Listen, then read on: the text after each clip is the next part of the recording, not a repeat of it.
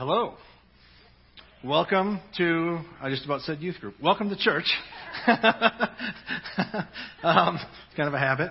Um, man, I hope that your Christmas was filled with Christ and an opportunity to share Him and, and discover more of who He is and an opportunity for some downtime as well because we all need that through the Christmas holiday. And, and I uh, am thankful to have my daughter and, and son-in-law in the audience today with us and coming from Chicago area and uh, get to see them for an extended time, so that's fantastic. Um, speaking of my daughter, she had sent me a link to the most searched scripture in 2019 in the Bible app called YouVersion. Anybody have any idea what that is? Not YouVersion, but the Bible verse, sorry. it's Philippians 4 6. And that says, Do not be anxious about anything, but in everything, by prayer and supplication with thanksgiving, let your requests be known to God. Hmm. If you spend any time with youth or you have kids, um, it's probably something that you've talked to about with them or maybe you yourself has had to convince yourself that that is something that you have to do and that you get to do. Come to God with your requests. Made me think a little bit and go, man, if that's, if that's what 2019 was, what was 2018? Well, 2018 most search verse in the YouVersion Bible app was Isaiah 41:10, which reads, "Fear not, for I am with you. Be not dismayed. I am your God. I will strengthen you. I will help you. I will uphold you with my righteous right hand. Kind of fitting that 2018 we're dealing with fear, and now 2019 we're dealing with anxiety. They tend to go hand in hand. If you've dealt with fear, you probably have some anxiety over the fears that you've dealt with. Or maybe the anxiety spins it into fear. For me, I start to think of a couple of things. I'm very much a person that believes that if you're in the room today, this message is for you. You don't need to look around. You can go, hey, this message is for me. And whether it's for you to take in yourself, because you've dealt with fear and anxiety, or it's to pass along to somebody else that has dealt with fear and anxiety. And maybe you're walking alongside them as a brother or sister in Christ, and, and you want to make sure that you can help them walk through that. Or maybe you're sitting in the chair going, Nope, that's me. I've dealt with fear and anxiety. It's just robbed me of my joy. It's just stolen my joy, and, and it's set me on this path of, of having panic attacks and everything else. So if you're looking for a fresh start today, we're going to give you that opportunity as we walk through this message and give you the opportunity to surrender and submit to Jesus. And so, as we walk through the message today, let your requests be known to God. If you need to stop listening to me for a minute, that's okay. Stop and pray and ask God to meet you where you're at, in your seat right where you're at. So, being a youth guy, I get props and all this fun stuff because that helps me uh, bring my message across, but I've dealt with some fear and anxiety in my life. I have done lots and lots of sports over the years and um, haven't had to do a lot of panics or anxiety with sports. You get a little butterflyish and you get a little nervous, um, but I, I haven't had it overcome me before. My story, when I start to think about it, has to deal with racing stock cars. Now, I'm sure you guys look at me and go, yeah, right, you race stock cars.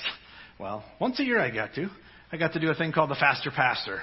And when I started to um, do this, I got to jump in this car, and like this picture was one of the first years I get in there. You can see the excitement on my face. I don't emote very well, but that's like pure joy right there. It's super fun, and you get to get you get put in this car, and you basically it's a a car stick shift, and you get second gear, and you get out on the track, and you just hit the throttle and you just go.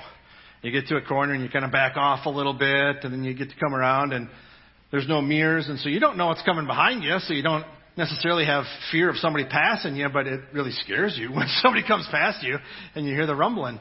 So, where I go with this is when I got to do it, I was sitting in this car having fun. I was just about ready to start going, and the gentleman that had this car, who was about four inches taller than me and about 75 pounds larger than I am, leans into the car as I have the helmet and everything on, and he says, Just a reminder, don't crash my car. I'm in the points lead. Oh, yeah, okay, no pressure. A bunch of pastors going out there, and we're competitive, and we want to race just the same, but I'm going out there, and so I'm like, fear kind of set in, just like, oh, I don't want to crash this guy's car. He'll probably, you know, come out on the track and, and help me get out of the car real quickly. And so I had done this racing about five or six times. And on the last time I did it, um, this young man was nice enough to let me get into his car, and I'm not sure, maybe they're off a little bit by letting us all the investment that they have in these cars, but they let us get in there and race them. He lets me get in there, and when you when you look at these racing seats, this is what they look like in a stock car. They're just made out of aluminum, and and they are quite narrow. I am not. So I got to sit in here, and as I wiggled in there for about the sixth or seventh time in racing, I start to wiggle in there, and I'm like, yeah, this will work. This will fit. It'll be all right. He continues to race through the night, and at the end of the night, I get to come in and sit in his seat, and we didn't buckle me in before, and we didn't do it because we've done all that stuff before. I'm like, yeah, this will work. It's fine.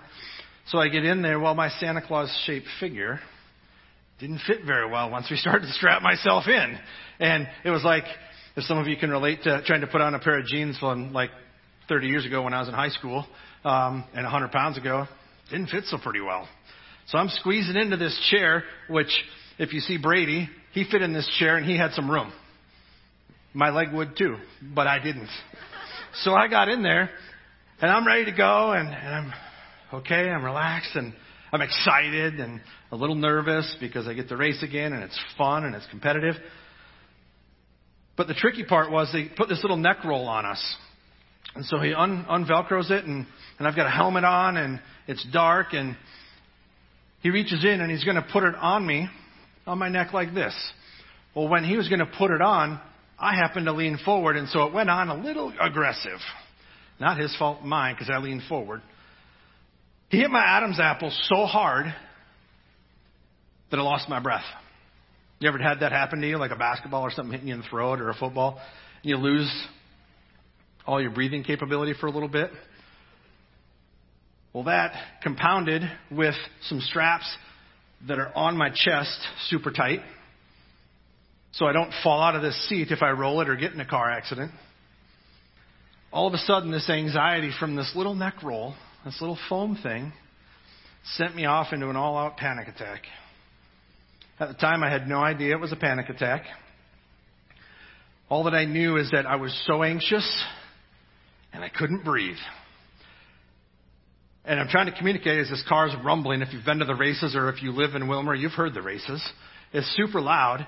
And I'm trying to get his attention and say, I need to shut the car off because I can't breathe. I'm like going to black out. I can't even do anything. So I reach and I could barely touch the dash to shut the car off. Just the push button off. I shut it off. And he's just like, What are you doing? You're supposed to be down there. And I go, I just can't do it. Man, I said, I can't, I can't breathe. And he's like, well, What's wrong? And I'm like, I don't know. I said, You know, I said, I think I'm just kind of hopped up on caffeine. I had been at a Bible camp preaching the, the weeks before that, or excuse me, the week before that. And I was just coming back from, it was almost in Canada, and so I had about a nice five and a half hour journey back down to here. And I stopped in Alexandria to meet up with a friend who I did some action sports ministry stuff with. And the young lady behind the counter thought it'd be fun to give me a triple shot of espresso in my drink, and I'm not a coffee drinker at the time. So it sent me into some shakes after I got done uh, with my drink felt, hmm, this will be good. I'll be awake for my race, and it'll be awesome because uh, we didn't race until almost 9 o'clock at night. Well, fast forward, and, and while I'm thinking and revisiting what this race car seat and neck roll did to me, it threw me into panics. It threw me into not being myself. It threw me into feeling empty. Of my joy was just stripped. Kind of going out throughout the day like a zombie. Anxiety was crippling me. I was being discipled by a friend of mine, and we were talking, and, and he's like, Man, you just seem a little off today. What's going on? And we talked about it. And I just said, Man, my, my joy is just gone. And he's like, Well, what's wrong? And so we talked about this situation, and we talked about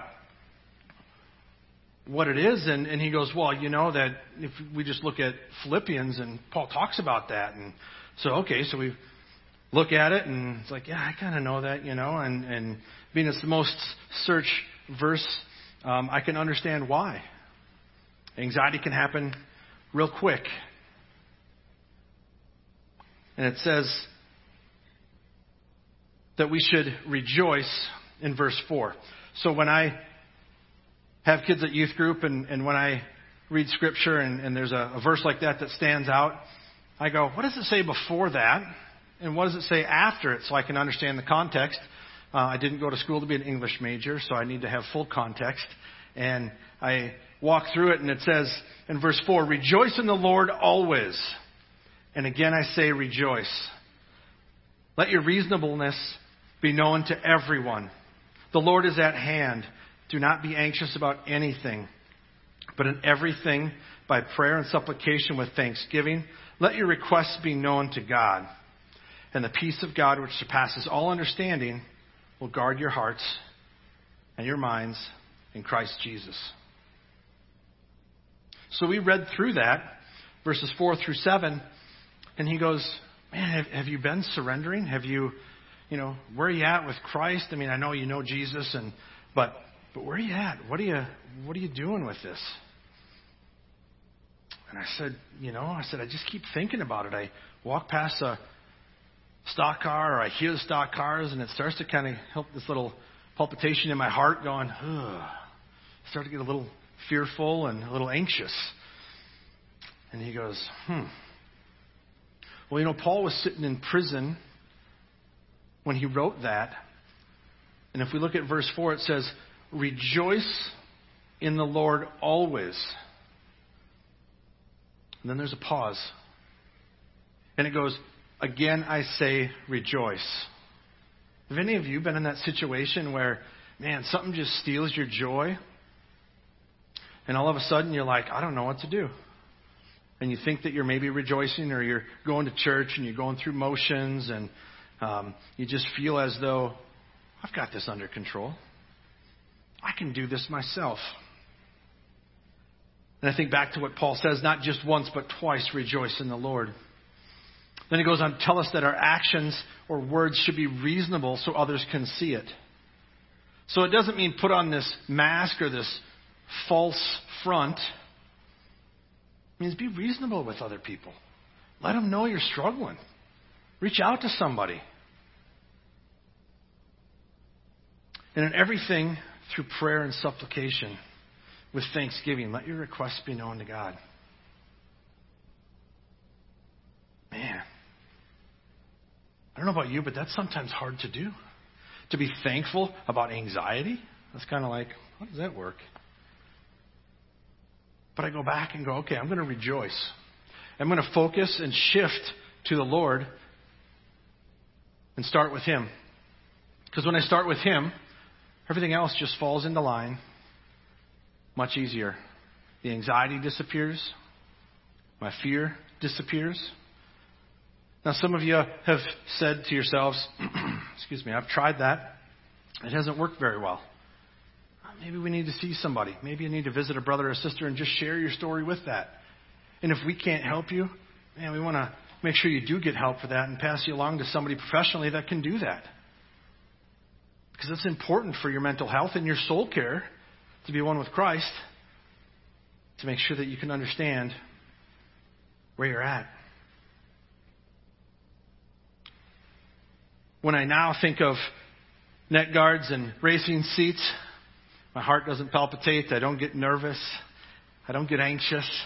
I kind of get excited because I know that someday I'll be able to be back in a chair racing. If they have one wide enough for me. Maybe this car again, that was up there. But I get the opportunity to do that because I'm not going to let fear overcome me. I'm not going to let the anxiety bring me to fear. And Isaiah, the most common verse or search verse in, in 2018, Isaiah 41:10, excuse me, which reads, "Fear not, for I am with you. Be not dismayed, for I am your God. I will strengthen you. I will help you. I will uphold you with my righteousness right hand." So when I look at that and did some reading on it, it says, Fear not. This means that God's with us. You ever looked at it and go, okay, God's with me. I can do this. We've got a young man that's in our midst that's a, a military kid that is going on, and that's one thing that we prayed over him. Man, fear not. The Lord's with you. Goes on to say, I'm your God. He's established a relationship with you.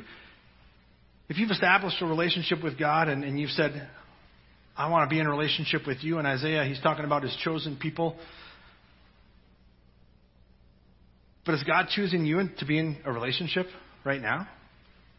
Have you been running from him? Have you been fearful of jumping into a relationship with him? God gives us his assurance of his strength and help over his over our sin and death through Jesus Christ brings that together. Our sin is washed away.